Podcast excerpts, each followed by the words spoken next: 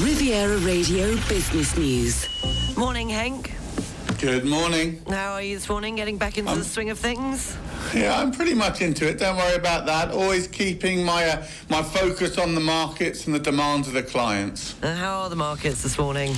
European stocks closed at near six-week lows yesterday. Investors remain concerned that rates will have to stay higher for longer. Stock 600 was up actually 0.9% during the course of trading session yesterday, but gave up those gains as resilient economic data and central bank rhetoric continues to push bond yields ever higher, creating great competition for equity markets. Real estate and construction led the declines in Europe yesterday. Luxury outperformed, bouncing back from the sell-off that we saw during the course of last week.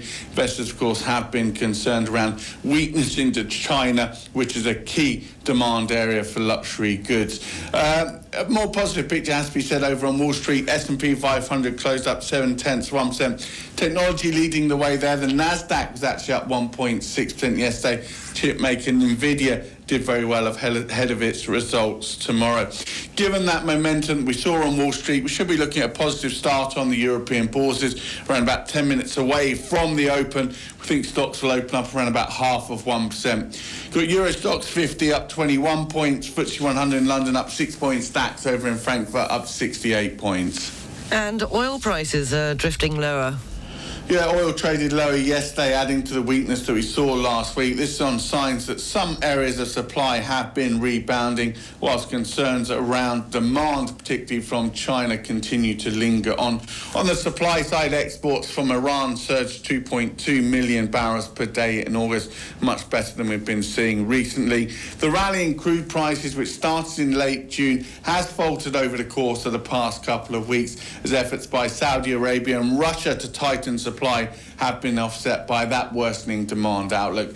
Brent's still trading around $84 a barrel this morning. It's up around about 11% over the course of the past 3 months still. And Europe in better shape to deal with the energy concerns going into the winter?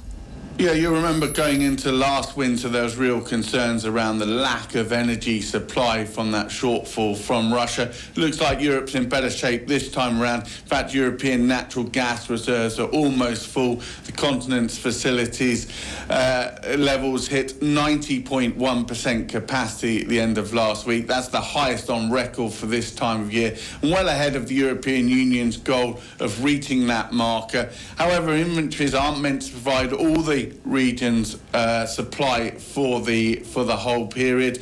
Risk to supply continues to come from a shortfall of Russian inflows, along with outages in Norway. And what's been driving prices over the course of the past couple of days is the potential for liquefied natural gas workers going on strike in Australia. So it may be too early to say the energy crisis is over, but certainly looking in much better shape. Inventories should be able to cover 90 days of average demand.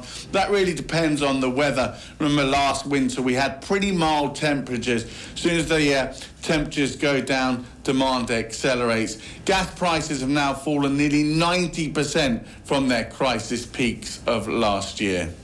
And the foreign exchanges, please, Hank. Pound against dollar coming in at 127 this morning. Euro dollar coming in at 109.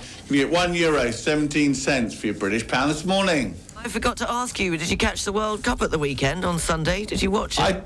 I did see a little bit of it, to be honest with you. I didn't watch the whole game. It was a bit of a battle out there, some disappointment, but I think the women did very well. It's been such a boost. It's amazing to see how far women's football has come along, and quite rightly so. And my daughter, who's a little footballer, she's only 6, but she enjoys playing football, so we watched a bit of it, and hopefully that'll inspire her to take to the pitch in future years. Very good indeed. And you've got sunshine is on the way, I think. They're saying you're going to have hot temperatures again soon, a bit like us here. It's been a bit of a funny summer, to be honest. We had a good June, we had a miserable July.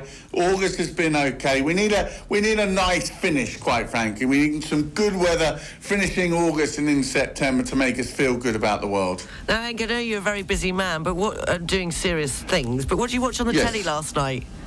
What did I watch on telly last night? I don't think I watched. I watched the market close on Bloomberg, and that was about it. To be honest with you. Come on, mate. I'm sorry to say. Oh no, I was trying to look for some good things to watch. I thought you might have a few tips, but obviously not. Well, you better start watching it this evening. Put Bloomberg. I'm going to come up with some nuggets for you for tomorrow. Henk Potts. Well, have a great day. We'll speak to you at the same time tomorrow. Have a good day. Henk Potts from Barclays. Barclays Private Bank brings you Riviera Radio Business News on 106.5 FM. At Barclays, our size is your strength.